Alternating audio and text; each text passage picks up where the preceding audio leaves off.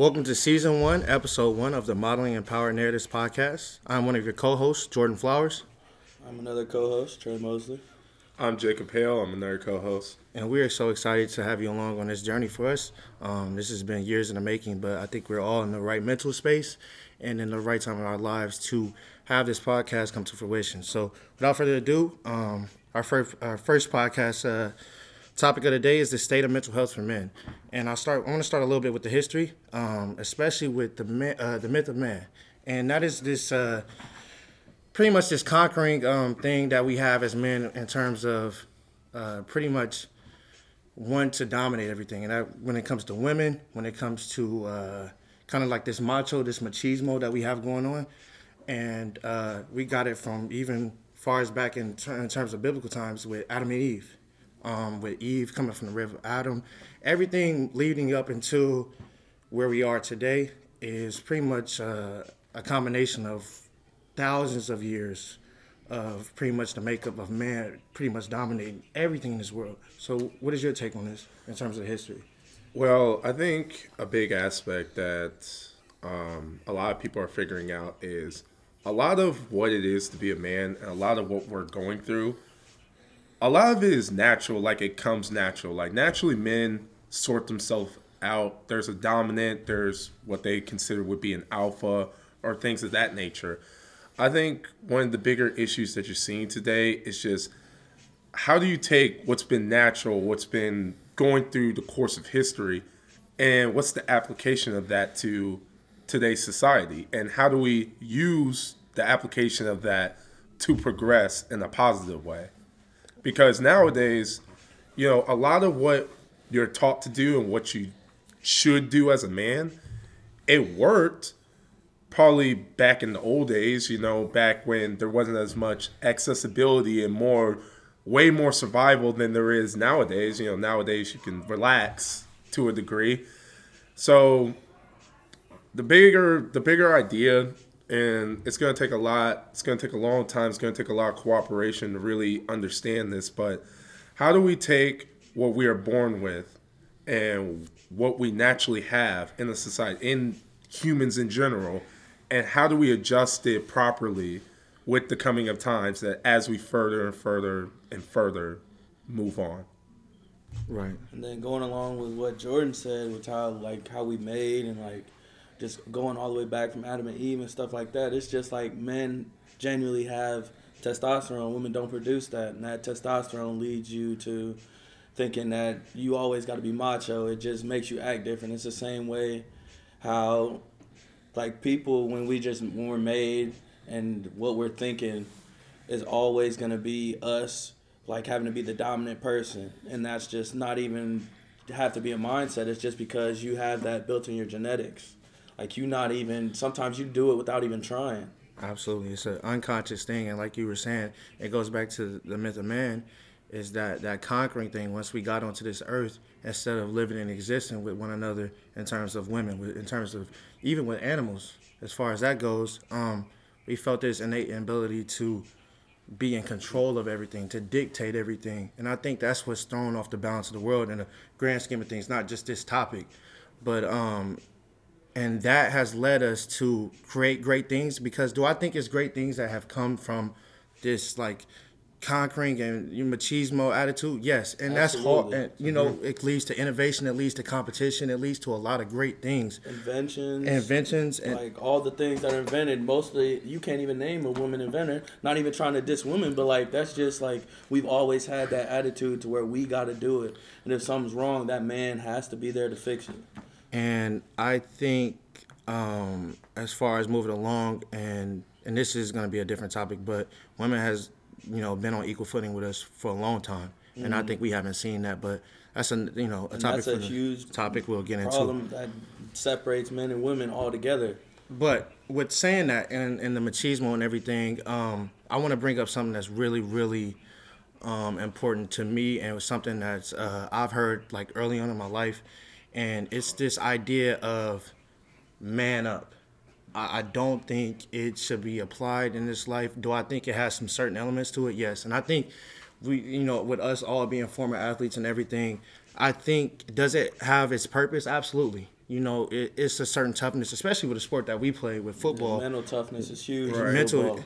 and absolutely but i didn't know and especially with me growing up in a uh, single parent household with all women and so my idea of the man and the concept of man yes my father was in my life but he wasn't in the household. So in terms of man like it was kind of like i kind of had to learn that on a daily by my own. And what i was taught was more so being more true to myself than anything. But going to football practice you know it wasn't the same thing, right? But just in society, as this man up kind of mentality, I think it's detrimental, and I say that because we're all built the you know different. I think, like I said, does it serve its purpose? Absolutely, because society has you know conditioned us to where you know it's tough. Everybody's life is hard, and especially for a man, you know we deal with a lot. And I do think it's some innate things that we have to have in us in terms of toughness and everything. But that's not who we are. We can possess toughness and not be tough all the mm-hmm. time. And I think in history, in terms of like we we're not thinking of we're not in war times anymore. If you think about in mm. BCs and everything, you had to be that all the time. Like It's like that idea that you can't even just be a strong man and still be a vulnerable man at the same time. That's never been a thing when that's absolutely not even close to the case. and Because there is strength and weakness. absolutely. And I would just like to say so, a lot, to make sure this is clear, a lot of the things such as man up and stuff, the meaning behind it and kind of like what they're trying to achieve for, all of that is actually a good thing in and of itself. So, manning up in terms of leadership, Right. you know, in terms of mental toughness, things like that. All that stuff has shaped us in a positive way. The big overarching issue, issue is that there's another part to it that no one's talking about. There's the man up, there's the rise to the occasion, all that's fine, but you also have to teach men, especially, how do you process your emotions? Right. you know, you it's not always a high. It's not always an up. You know, you can man up for a short amount of time, you can man up for a long amount of time, but at some point it's gonna come down. What do you do when it comes down? How do you go through that? And football, we'll use football because it's a great example. You're always taught, you know, next play, don't think about it, just keep moving forward and things like that. But at some point, you need to process what's going on. At some point after the game, you start looking at film, you start thinking in your head, okay, this happened. Now, why did it happen? Or what can I do? What do I need to work on? And things like that. And especially for nowadays, we're kind of stuck in the old times and where it's like, just man up. That's it. And when you start feeling down, just man up again. It's like, no, it doesn't work like that. And what it's doing and why a lot of people feel this way is it takes the humanity out of men. Right.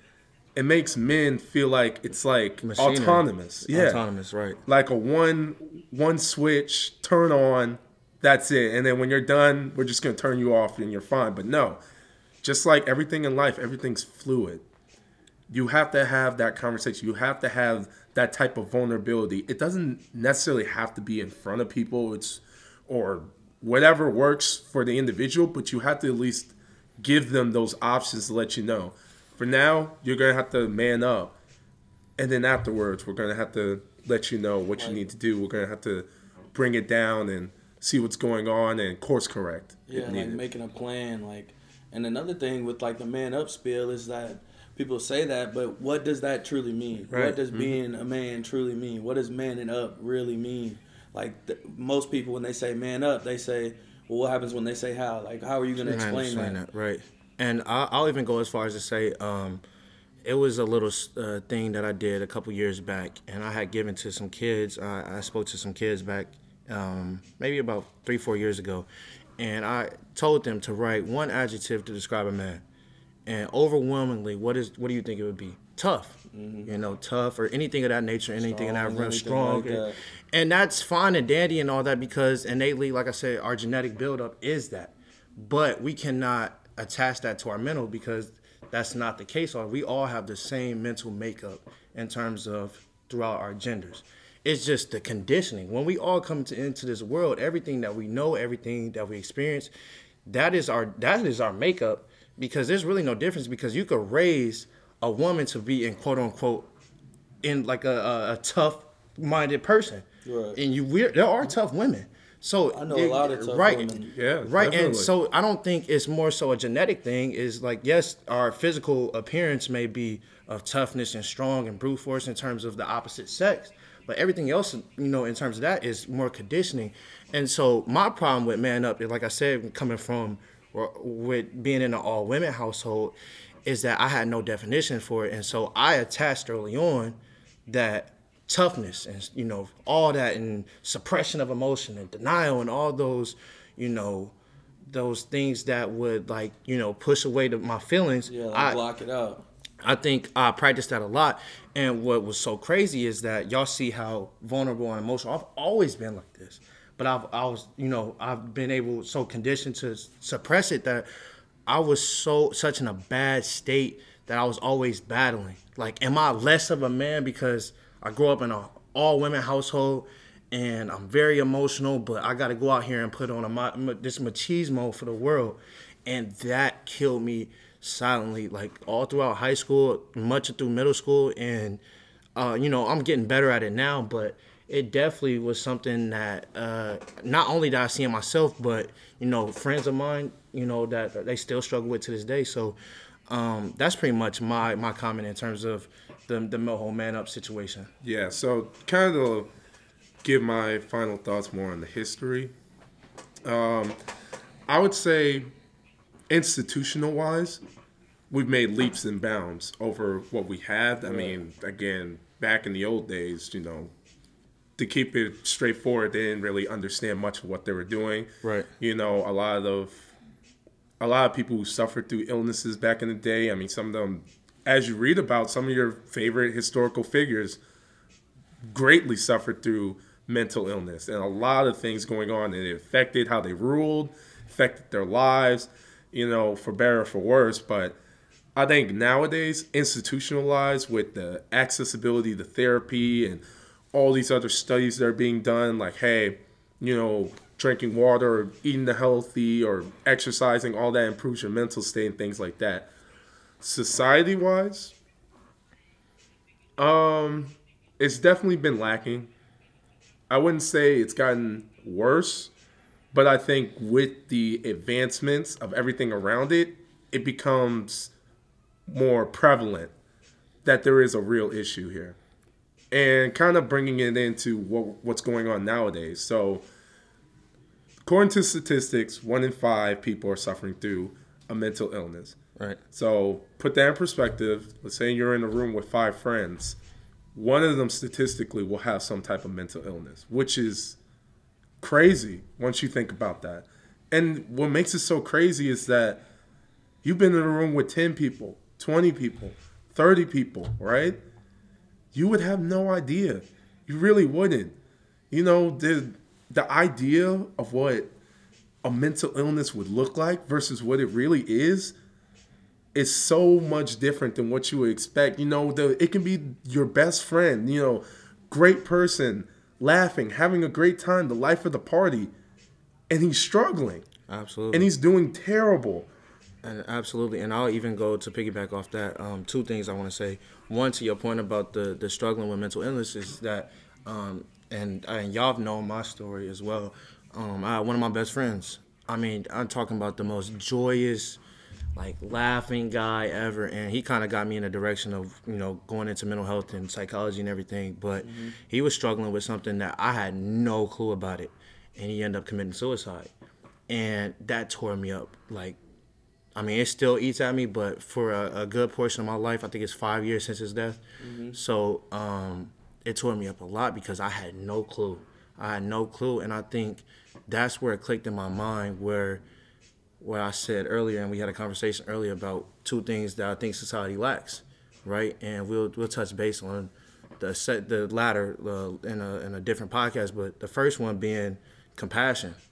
Compassion, I think we lack in that, and I even catch myself doing that to this day. To this day, I think I'm very, uh, I think I'm getting better at it. But um, I think I've been conditioned just like everybody else as a man to um, whether it's like, man, that guy acting a little bit soft or you know this that, and the third, but not knowing, you know, what he might be going through. And I myself, like, you know, somebody might have said that, like, dang, Jordan kind of acting a little bit down. He kind of acting a little bit, you know, Like he acting like not like you know Down on the dumps. You not you- yourself today. Like right you you know and, right and now more so i don't see it as more of a weakness but i see it more as a strength to to admit something that you're going through and seek out not even if it's not external help but internal help and so um in terms of that and then i'll i'll go back to even history my last point about uh, the history of it is that like you said times change you have to be fluid in this because when you think about the history of let's just take U.S. history because we're, we're more known for that. Even back then, we could talk to our, our grandfather's era. That's the war era. We're no longer in those times, or if we are in those times with the wars, it's more so by choice than by draft and this, that, and the third. There's not There's this. so many people in joining into the military. Like you don't even got to worry about that because Right. you never like you grow up. You don't even have to think about. Dang, I hope I don't have to go get drafted. Dang, I don't have to hope I have to ever fire a gun. There's people I know, lots of people who've never even shot a gun, never held a gun, have nothing to do with guns, and that's just something that we just built on and just kept getting. And then eventually, maybe we will never have to use guns. Right, and I think more so, like you said, we just got to be more fluid with it because we don't live in those times. And think about how many movements have happened in that feminist movement. We have the Black Power movement. Everything has progressed to where, like you said, everything progresses and it progresses slowly. So it might not be in our lifetime, but we're moving forward in terms of like we have to be more adaptable to the situation and i mean that in the literal sense of society and so men like men as a whole won't look like men in the 1900s because it's not supposed to or in the 1800s it's not supposed to because the times change things there's different circumstances people evolve, people get a different experiences. right. There's more things being discovered, more ways to help people. Right, and so that leads us to the to where are we now? Where are we now? And I want to start with Trey. Where do you think we are now in terms of the state of mental health for men? I know where I stand on it. I do think we are progressing. I'll give my thoughts in a few minutes, but I think it's a lot of work to be done. And just how you said, I agree. I think we are progressing. I think that a lot of times now people are starting to realize that other people have mental illnesses. You can see that in the jobs offering mental health health days. You see that in schools offering five mental health days. Like it's being to the point to where people are actually recognizing that there is something wrong. And just because there's something wrong and you don't feel like a certain way or you feel down in the dumps multiple days in a row, multiple weeks in a row, that's not normal. That's something that you should speak about. That's something that you can go get help about. And even if you're too scared to go get help from someone professional, you could talk to your friends about it. Your friends should be there. Like your real friends will be the people that'll back you up while you going through say you have really bad anxiety in big places or say you have to go and you have to go to work and you just have complete anxiety because you don't know anybody Right. or going to a new school or just like having a family member pass away and then you fall into like a depressed state and you just don't know how to cope with missing that family member and don't know how to continue your life like people are actually starting to realize that those things truly affect people in ways that people never would have thought about before Absolutely. And then it even be where's your mind in terms of where we are for uh, men and mental health today? I think I think while it is getting better and there's a lot more opportunities that are being presented, I think in the grand scheme of things, or I just in men in general, I think it's going to decline more before it actually does truly get better. Because, like you said before, there's a lot of things that they're considering implementing and things that they're putting together, and people are talking more and things like that. But, like I mentioned before, we're already behind Right. because everything else has progressed so much further. And as everything keeps progressing so much further, if we're not accelerating our growth, then there's still going to be some sort of decline. And you can see that now. Again, it's one of the everyone's, you know, promoting with going to get therapy and things like that. It's one of the easiest things. It's almost like an app on your phone. You can call, you know, get sessions, you know, you can get free sessions, insurance, things like that, right? All right. At the same time, again, one in five people are suffering through mental illness. You're talking about the drug crisis going on with opioids and things of that nature. Suicide numbers going up. Suicide, men are three and a half times more likely to commit suicide. And so we do, we're starting to build some sort of structure. And again, you know, give the positives what the positives are. That is a good thing, right? But at the same time, if we really want this not to get settled, but to be better and to progress forward, we're going to have to be way more aggressive on how we approach this. Mm-hmm. So I think part of it is we're definitely going to talk, we're going to have conversations, but also it's very interesting. I always like to think of solutions. What are things? What are things in the near future, and what are things right now that people can do? So I'll we'll just keep it simple. Let's just say two things, right? It can be something for the near future. It can be something for right now. But what's something that you believe that can actually benefit things going on right now? You know, maybe helping a friend. Maybe maybe you suspect that friend might be going through something, or you just want to do your part because you feel the same way. You have some things going on, but you don't want to be a statistic. Right. And I think, like you like you said, um, you bring up a great point, and I think I'll, I'll even go as to start as like I said, we I think we are progressing. I think we are progressing because um, people, especially men, and that's the topic of the day. Men are being more open about what we are going through, and I think that is a time where. Uh, everybody, for and, you, and Like everybody, professional athletes. You see Dak talking about it. right? We And I think that's one, honestly. And I think the, the, the, the biggest thing, and I think the biggest step to getting to a solution for a problem is admitting that there actually is a problem. That's the first step. And I think the the times of the man up and this, that, and the third, yes, it's still there. And do I think it'll always exists Yes, to a certain extent. Just like everything in this world that's been around for a long time, even if it diminishes in numbers. But in terms, I do think we are progressing. I think people are becoming more open. I think we are gaining a little more compassionate, but the openness is where we start. We have to start somewhere, right? We have to admit that there is a problem. We can't run away from it. It'll just, it'll just, like I said, if you run away from a problem, it'll just come back, and it might just come back in a different guise, you know, at some point. So, um, but I will say to our disadvantage, and what I do not like where we are today is I think men as an overall, and I'm not saying for the, the people sitting at this table or uh, at our, our production team or anything like that, but I think men overall, we only stress as a in a, in the general terms, we only stress the importance of mental health for men when it's convenient for us.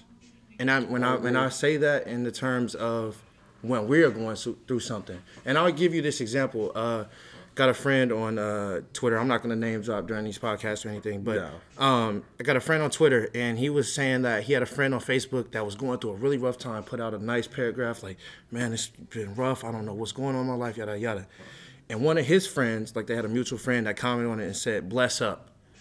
What does that provide for that man? You know what I'm saying? And I think That's yeah, more just like making him seem like you just stretching out, like reaching out to make it seem like you help him. You're not really trying to help him out. And I think, and and I've posted. I I don't know if y'all remember. I posted like my six tips to advice giving, and I think that you're not acknowledging how that person feels in that moment. And I feel as though yes, encouraging words are great. I think that's a great supplementary part to giving advice. But at the same time, if you're going through a tough time and you come to me and I'm like, you're gonna make it through, that don't make you feel any better. You even if you might believe that, I don't know if that will make you feel better. I'm not acknowledging what you're going through. And I think that's the sympathy and the empathy impact that that can have for a person. And I don't like how like our our in terms of the convenience for everybody because I'll see people, you know, man, I'm going through a rough time and this, that, and the third. And when they're up, it's not the same voice. And I don't need people to be as, you know, gun ho on mental health, but I need people to understand to carry on that empathy and that compassion and that sympathy for one another through it all. Even whether you're in a good place or a bad place, people are in bad spaces all the time, right? Regardless if it's you or not. And so, what is your thoughts on that? I think that you just gotta you have to be able to respect that that's how someone is feeling for one, like actually acknowledging how you said, acknowledging their problem. And then two, I think that like routinely being able to check up on your guys, check up on your fam, like being able to say like, hey, like how are you doing? Like how's your how is your mental state? Like are you okay today? Like, what is like, is there anything that's been bothering you recently, and things like that? Because if you don't reach out to ask, nine out of ten times, people who are struggling, they're afraid to ask, so they're looking for someone to reach out and get lend them a hand, probably grab them off that cliff, things like that, just because they don't feel like they have the strength to pull themselves up by themselves. Because you always need somebody. Everybody needs somebody, no matter who you are or how strong you want to be.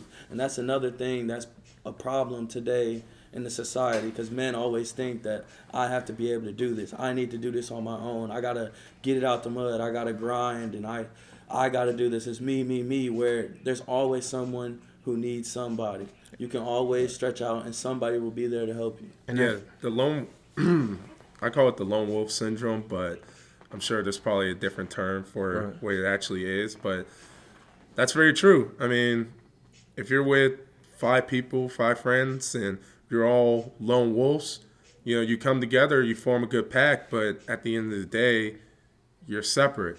And there's always that disconnect in there. Mm-hmm. So, talking about what you said on Twitter about someone going through spilling what's going on. First of all, I've always believed that if it ever gets to that point, that's when you really need to have a deep conversation with someone. You really need to sit them down. Because I, I firmly believe once you get to that point where you're putting it on social media, you're putting everything out on there, you know, you're really at your wits' end. And that's very sad that they really feel that way with all the people in their lives. And maybe those people are like that, but maybe they actually do care and you just never know. So in your situ in that situation in and of itself, I think there's two parts that really need to get hammered, and that's something everyone can do. Is that one empathy, right? right.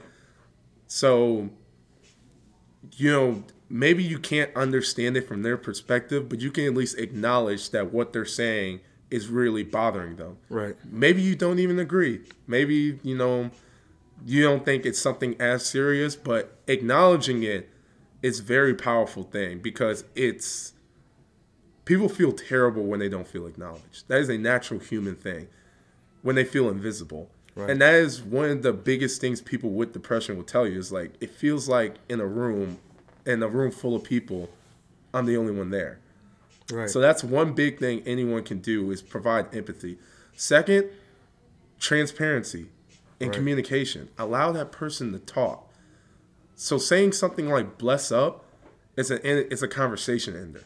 You need to allow that person to keep going. You'll be surprised how much better people will feel if you literally just let them talk, just let them vent it out, let them go through it, and then they'll be like, you know, maybe you didn't provide any answers, but they'll at least leave and feel the relief of getting all that out of them. And that's that's powerful, you know, because most people are afraid of like I don't have all the answers. No one does. That's the point. Right. But being right there to just be like, I don't understand what you're going through, but I feel bad that you're going through this. I'm willing to help if I can. That speaks volume to anyone, no matter what the situation is. And you're absolutely right. And but now I'm gonna go play devil's advocate, and I'm just gonna go on a little spiel about something a little bit, you know, off the topic, but trauma dumping. And mm-hmm or emotional dumping. Now, in terms, I am promoting people going out and help, getting help, um, especially for us men. I think it's good that we get to talk about our problems, especially for us, but do it in a healthy way. And what I mean by a healthy way is, um, I have a you know a Snapchat story called a safe space, and one thing that I've went through with friends, and I've even been the perpetrator in this situation, is trauma dumping or emotional dumping, and that's giving all like all of your problems to a person that you feel like can uh, can burden it. For example, for me, I had a friend of mine that was going through she was going through some rough times. And like every time we talked it seemed like it was just terrible no, no matter what and you know how empathetic I am I try to be so right, empathetic always there right so and, and innately that's you know I love that and that's fine I would never change that about myself but every time I would come home regardless of the situation, whether I had a good day or a bad day, I knew I was in store for hearing something negative at the end of the day. And trauma dumping in itself is just dumping your emotions to somebody and the feeling that they, they can take it and I'll feel relief. But when you do trauma dumping, you don't understand what mental space that they are in, right?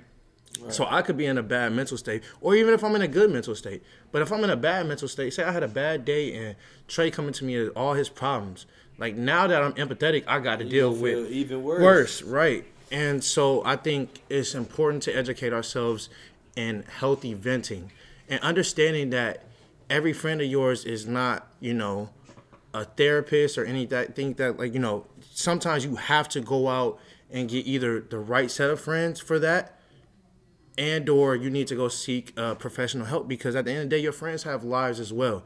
And i know i used to put my emotions off on a lot of my friends but at the end of the day we all dealing with things right? And it's okay if we in good mental space. Okay can i come to you without this? But i'm gonna ask you beforehand are you in a good space? Or can are you, give me some, advice? Like, you know, and I think we don't do it. I, sh- I don't think we should do it in an unsolicited way. I think we should explicitly ask where we are with the, within our lives before we give off our problems.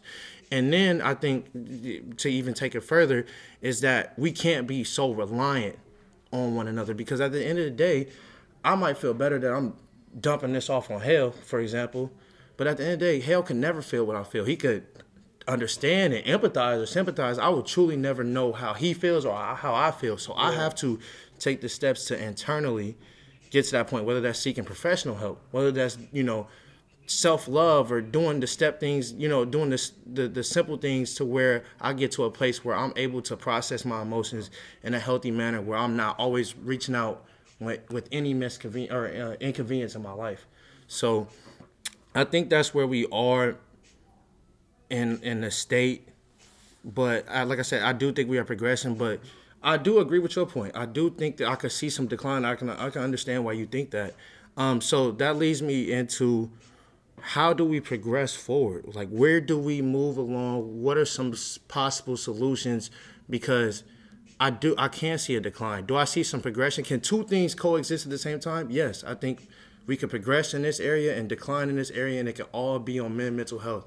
And I agree with you on that. So my question to to you, Hell, is where do you see us going moving forward? Okay. Well, for this, let's break some stuff down first. All right. I I believe that there's two different types of depression. There's situational depression because whether, you know, one thing that people need to understand is that depression, anxiety, things of that nature are completely natural. Right. every person is going to experience that to a degree but what makes it unnatural is if it's prolonged. Right. that's what makes it unnatural but there's naturally going to be ups and downs in your life you know? There's not you're naturally going to have those feelings you know? You're studying for a test you're nervous you get anxious anxiety things like that like that's all natural. The difference is is what are you doing? So okay here's what i'll say. So we explained that right? Mm-hmm. So there's one type of depression right where there's post trauma and things going wrong. And i would say when there's things like that when it's prolonged in that degree i think that's when you're pushing for therapy and professional help and things like that right, Right. there's another edge of depression where the depression is situational. And what i mean by that is that you're depressed because bills are tight. Depressive Yeah. episodes. Right. What we would call them You know, you're having a problem because you got in a real bad argument with a friend or things like that the natural forms of life that is causing your depression right? So how do we get better? How do we progress? First of all you have to identify which one it is. So if it's prolonged that's when you lean more for professional help when it's situational and things going on that's when you lean more into solutions and things like that and for the most part people have to be willing to do the work Right. right? There's only so much you, a friend could be responsible of handling, right? You should talk to your friend. You should communicate what's going on, right? But that's only a temporary solution. At some point, either you have to fix the situation that's in your life, or if it's something that's out of your control or some type of post trauma in that regard, then you have to go get the help, right? So now that we separated that, the real aspect and more to my point of why I think it will get worse is that I'll be honest, we're living in the best time in history You know, with everything going on, with technology, transportation, everything like that, we're also living in the most peaceful time in history. We're also living in the most plentiful time in history. Food is everywhere. You know, there's nothing but growth and things like that, right? Right. You can't expect that to last forever. Even right now, there's going to be some type of economic crash. There's going to be some type of famine. Shortage. There's going to be some shortage. You know, things like that, right? Mm-hmm. And a big issue is is that a lot of people nowadays they're having depression. They're having situational depression. And it's only going to get worse once things like this actually happen. And economic collapse is only going to be more disparity the number is only going to jump. There's only going to be more suicides, unfortunately. So, I think a big solution is if you distinguish the two and you figure it out, you know what? And this takes critical thinking. This takes a lot of work. This takes time. Once you figure out, like, you know what? I'm depressed because I'm not making enough money. And what I'm spending on is making me go into debt, right? Right. that's something blatantly straight right there. You can start setting up goals. You can start getting better at and things like that. Until people start having these conversations and looking through and figuring out, okay, do I need help or do I need to start changing my life, doing activities, setting plans, and things like that? Till people start doing that, once the real famine, wars, things like that comes, these numbers are going to be astronomical. Right, right. And I'm glad you brought up the point of situational depressive episodes because I actually went through, um, I didn't understand what it was. And obviously, being a psychology student, I know what depression is and, you know, the characteristics and everything for the diagnosis through the DSM. But in terms of having depressive episodes, like, um, I actually had one a few months ago. A few months ago, and I was telling Trey about this a while ago, and, and it was very situational. Like I'm very upbeat, and I'm I've worked so much on self love, and I'm very like progressive and everything, optimistic. But in school time, like you know, schools are a little bit rough because we all have a vision of for how we should be doing and the pressures that I have, and especially with being athletes, bro Being on the football team, right? And it and it and it's magnified at that point. So, um, maybe a couple months ago, I had, um, and this will build into the compassion. I had text one of my coaches, my receiver coach, and I was telling him like, look, like right now, I'm not in a good mental space to come out here. I'm not, and it was very taxing. Um, and it wasn't just football. It's just very everything in my life. I was getting ready. This the last semester of school. I'm getting ready to apply for graduate school and this that, and that. I had so much pressure that I, you know, put on myself because you know that's that's in my nature. But at the end of the day, like I was there and I wasn't myself. And I knew that it was just an episode. I know what I am outside of school and that outside of football. outside of football, but and I was in a great situation where I'm around great people in terms of coaches that are very understanding in that. But that's not always the case. That's not always the case. I got lucky and fortunate when it come to that. But situational depression and, and depressive episodes, they, they they are very common. And I know you had talked to me about one that you had, and I think that we need to make sure that people that are going through that, we are supportive of that and you know, and we help them in terms of them offering the support that they need, but in terms also helping them work within themselves as well. Right, Because have self talk and self love, being having to have those hard conversations with yourselves. I always say, the man in the mirror. right, Just being able to literally look yourself in the mirror and say, "Am I okay right now? Like, can I? Is there something that I need to be doing to help myself? Am I really like enjoying what I do? Like, are there are there things that I need to change?" To make myself have a better life, to make myself make my days better, make my weeks better. Not everything running together, and you're just sitting here being miserable, just going through the motions. right. And it's it's more so just getting into a, a routine for me. Like routine works for me. Um, everything I, I can I love my boring life. Uh, I do everything. It's like work, go work out, you know, and then but you get to choose where you give your energy, and instead of having to, you know, in terms of work, we have to do that f- to make a living. It's certain things that we have to do to to be able to live, and I understand that. But and but controlling the controllables, you know, what what we can control and how we give out our energy, and and a lot of that energy, if you want to like especially if we want if we're battling depressive episodes just as much as that i want a six pack of abs i gotta give that same devotion that i would give in the gym to self-growth it's just people can't see that because it's not tangible and that goes into the thing of well why would i work as hard if nobody can see it. That's something that you have internally. And I do, yes, I value that, but as a vast majority, I don't think we value that because it's not something we can show off. It's not like I can go out and have a hundred thousand dollar job and buy a sixty thousand dollar car. You're right. I could show that off. Right. But how do you show off that I'm working through uh, a depressive episode on alone and I'm practicing great self love? And I think it's that bragging, that you know, that that feeling that we need to one up on somebody. That macho, like Right. I can do this. Like Right. look what I did. Like But that same energy that you put into anything that you want that's tangible in life, you have to put into the intangibles because at the end of the day, that's something that you that cannot be taken away from you. A car can be repoed, a job can be you can be let go, released, or anything like that. But I think because it's not a tangible thing that people could see, I think we lack in putting that same energy that we put into other a things, making it and making it health. right. And all this really comes down to control. Is that at the end of the day, you need to have control of your own life.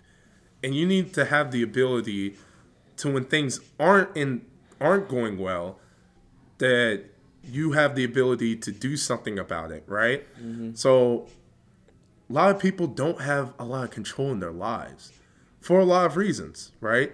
You know, Right. And there's always gonna financial, you things you know, mental things like that. And that's where it really gets important is that the self love and all that, the self respect, getting through depression episodes, you know, actually fighting your past dramas and getting that worked out, that gives you control. And why the future looks bleak in my eyes is because the lack of control so many people have, while everything is good, once everything gets bad or if something were to go bad, if one thing goes bad, then it's a it's a drop off Right. pretty much because people weren't already in control, so they're going to be at the mercy of whatever unfortunate event could happen. And that's why this is so important is that the more the sooner you do it, the more you the sooner you start that process. That's going to reap so much benefits in the future. And unfortunately, a lot of people are going to think to start when it's already too late. And what I mean by that is it's like kind of what happened with COVID, you know? It's that no one thinks to stock up on groceries until you see that the grocery stores are empty, right? Right. Not to say it's their fault, but it's a, an, ex, an example. You know, people want to live paycheck to paycheck until expense comes in that they didn't think about. Then they're in the hole. Things like that. So that's that's probably one of the most important things is that you need to fight to keep the control in your life on your terms. Right, and so so just to you know to to piggyback off what he said, but to, to transition. So let's let's just talk about what is a solution or a few solutions to avoid that, to avoid what we see that could be coming in terms of the decline that we could see coming. And I'll go ahead and start. Is um, you know, we like you said, we have so many apps, we have so many things in terms of insurance and this and the third. And do I, as being an aspiring psychologist, do I understand that it is still eh, really, really hard for, you know, the average person to get access to therapy, right? So, um, I understand that, but at the end of the day, I believe that we have to be more open to seeking it out and to making it more accessible. And I know that's hard for the average human being to do because it comes from the top down. But um, what what a solution that I see for us is having more groups, and I'm not talking about in terms of you know just a podcast or anything like that, but just having groups of friends where we reach out to other groups of friends. If and I'm talking about for the average person that can't reach out to therapy or doesn't. I know a lot of people that don't like therapy because, for the the example of, well, what does this person, especially for a black man, what does this person know about what I've been through? How are they gonna tell they me how to make my life better when they don't live it? And my rebuttal is I can understand that because I, I get that and I have that same mind, my, that same mindset. But devil's advocate is we have to be more open to a different vision as well because they're offering something that even though they can't relate to it, we also can't relate to something that they're giving us. And if we're more open minded about it, it could be applicable or applicable in our lives today. So, I mean, I feel like the solution is to have those sets of people where we checking up on one another. And I know we can all say let's be more accessible in terms of therapy or seeking out mental health counseling. And I'm promoting that. I think that is a real, real solution.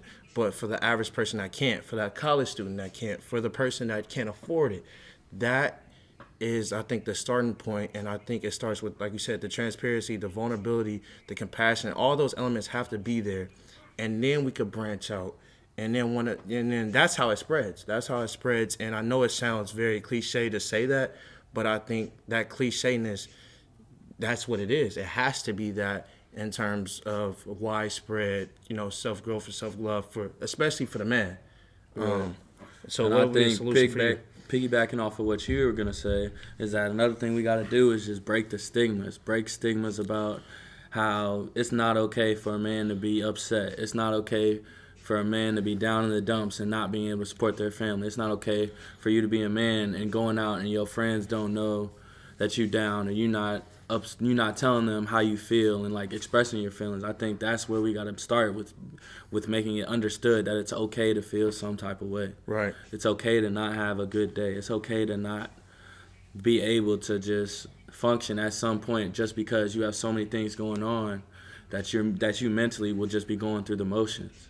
And I think by breaking the stigmas, then we'll finally be able to build up and like do the things like you're saying, being able to separate what type of depression that you have or what type of mental state that you're in, whether it's you just being in disagreement and arguments or like real world things that you can't control attacking you in your life, making your life extremely hard. So so how do you say how can we break stigmas? What do you think is some things that we can do? I know I put you on the spot here, but what do you what are some things that even if it's simple that we could do in terms of breaking stigmas? I think the probably simplest way to break a stigma is just men as a whole just start expressing your feelings and not being ashamed of what someone else has to say. Like you're seeing nowadays a lot of athletes are doing it. Like go back to Dak Prescott for example. He's he went on ESPN and told everybody that he was having depressive Kevin episodes. Love, yeah. Kevin Love was another person. Like you just have to not I know it's hard, but you have to not be afraid to say something.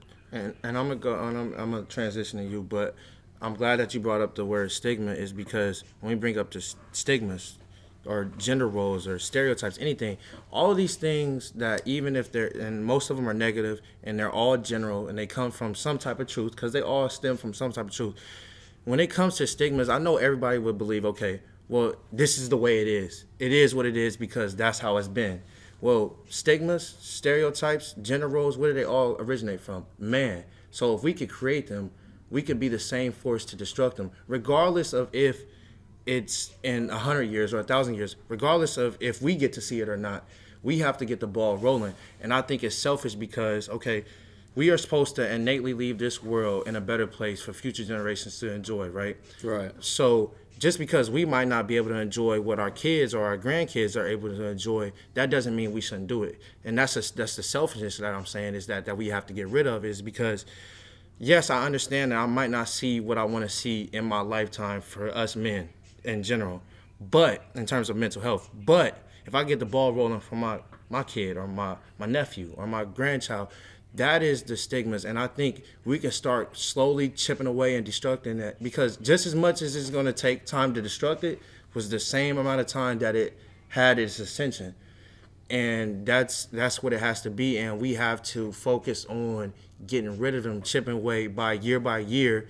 And i think we'll, if we move forward like that we'll be fine Yeah, um, I think another stigma, and I think this is definitely it's definitely prevalent in men's health and men in general. But you can make this argument for a lot of things. I think one big thing as a society right now that we have that we need to get rid of is the idea of all or nothing. right It's Gray- that- that gray area Right. There there's always a gray there's rare it's very rare. Very rare that there's something that really is an all or nothing. right You know, but we have this idea where it's like if you're not this way all the time, then you're the opposite. You're nothing, right? And it never works like that. It never should work like that. And that's part of the when I what we get at and what we're showing is that the man up thing, all the qualities of manning up and what that means, those are positives. Those are good things. Those are things that are natural for you to want to strive for as a man and as you're building up and things like that. But they never talk about the other side and that's the big dilemma is that well if i'm not always like this then i'm automatically nothing no Right. if you're like that for weeks and months years and then one day there's a mishap that doesn't discredit everything you've done to get to that point right Mm, right. and because we have that mindset, that's what makes it so hard for people to even start to begin with. So if someone has the goal, I want a brand new job, right? Right. Well, the path is you got to start with education, you got to start with all this stuff, right? Right. One small thing happens, and a lot of people are putting the mindset, well, it's all over, or there's a bump in the road, you know, maybe you can't afford the education now. It's a marathon, right? Right. It's not a sprint. It's not a sprint, And, right? And I'll even go to say as far as not just a marathon, it's the active marathon. Right. And I mean an active marathon in terms of we actually have to do the work. And um, as we give our final thoughts on this, um, I, I'm glad that you you brought that up. Is because we are moving forward, and I I think that we are in a good space. Like I said, we have so many resources available to us in terms of mental health for men, and, and whether that's reaching out to therapy or whether that's you know jobs. I know jobs offer free therapy sessions or starting to or mental health days in school. Like mm-hmm. things are rolling. Like I'm seeing so much growth in us, but at the same time, we could we hold the keys to our own demise as well. And I think we, like you said, is that that polarization. And I think as a society, I think it's a this is a topic for another day. But when you live in a capitalist society, we all, you know, and I'm not gonna be no Marxist or anything or anything like. But what it, it it stems to where we have so much growth because competition leads to great innovation. But at the end of the day, it also lead, you don't see the darker side of that. You see the greatness of it but it's not so black and white. Everything isn't so black and white. Two things can coexist. Everything is not mutually exclusive. Like, for example, when it comes to self growth, um, like you could be a good person and have bad qualities. Those both can coexist. And as a man, you can be tough on the football field and be very emotional off the football field, like I found myself. And those two can totally coexist. And if we make that, it shouldn't even be. I wouldn't even say make it accessible or acceptable because it should be, and it's and it and it's And it true, is and it is, it is. But we need to cement it to where it's the point where we don't have to question that. Whether if Trey is going through something, you're not less of a man. If you're going through something, you're not less of a man. We don't need to associate the characteristics of what we call man and up to who we are in our nature because at the end of the day we all three different individuals three individuals you know with different experience because we all have our own makeup but at the same time there are certain qualities that we do possess together but it doesn't apply to our lives the same it doesn't. How i view man up won't be the same as you won't be the same as you and we might not apply it the same. But at the same time in a general sense it doesn't make any one of us less than a you know less than a, A human being or less than a man. Um any final thoughts from trey? I'll start with you. Like, like you said, man, it just comes down to the point to where you it's not that you are less of a man if you're talking about your feelings and you're expressing how you feel and you're noticing things different and th- things changing in your lives and in the way you view things. Right. And it's okay to not be okay. That's a big thing me and you talk about all the time at school. right It's okay to not be okay. right I would say my final thoughts is, you know, if you're struggling or if there's something going on or if there's maybe you suspect that from someone or things like that, take the initiative. You know, if you feel like your life can be better, you feel like someone else's life can be better, you know, start the dialogue, start the conversation. doesn't have to be, you know, always come in good faith. You're not bashing anyone, you're not doing anything wrong start it off. Maybe go to a father figure, a mentor, a parent, and just be like, hey, you know, I've been feeling down lately. You know, what do you do when you're stressed out? What do you do when you feel overwhelmed? You know, what are some things that I can do to help myself out? And I think when people start that conversation, there's going to be so much more common ground, and then more people are going to be like, oh, I never knew you were going through that. I was going through that too. This is what I did. Things like that. And you can start the healing. And that's, I would say, yeah, that would be my point. It's just start it now. Start the conversation, take the initiative, you know, There's make no it span time like the beyond what we're talking about in the podcast. You know, you may have your own thoughts, you may have your own feelings. Just talk about it, just communicate. Right, right. Well, this was a great episode, great first episode, great pilot episode, and we thank you for tuning in for to the Modeling Empower Narratives podcast. Thank you. Yep. Peace.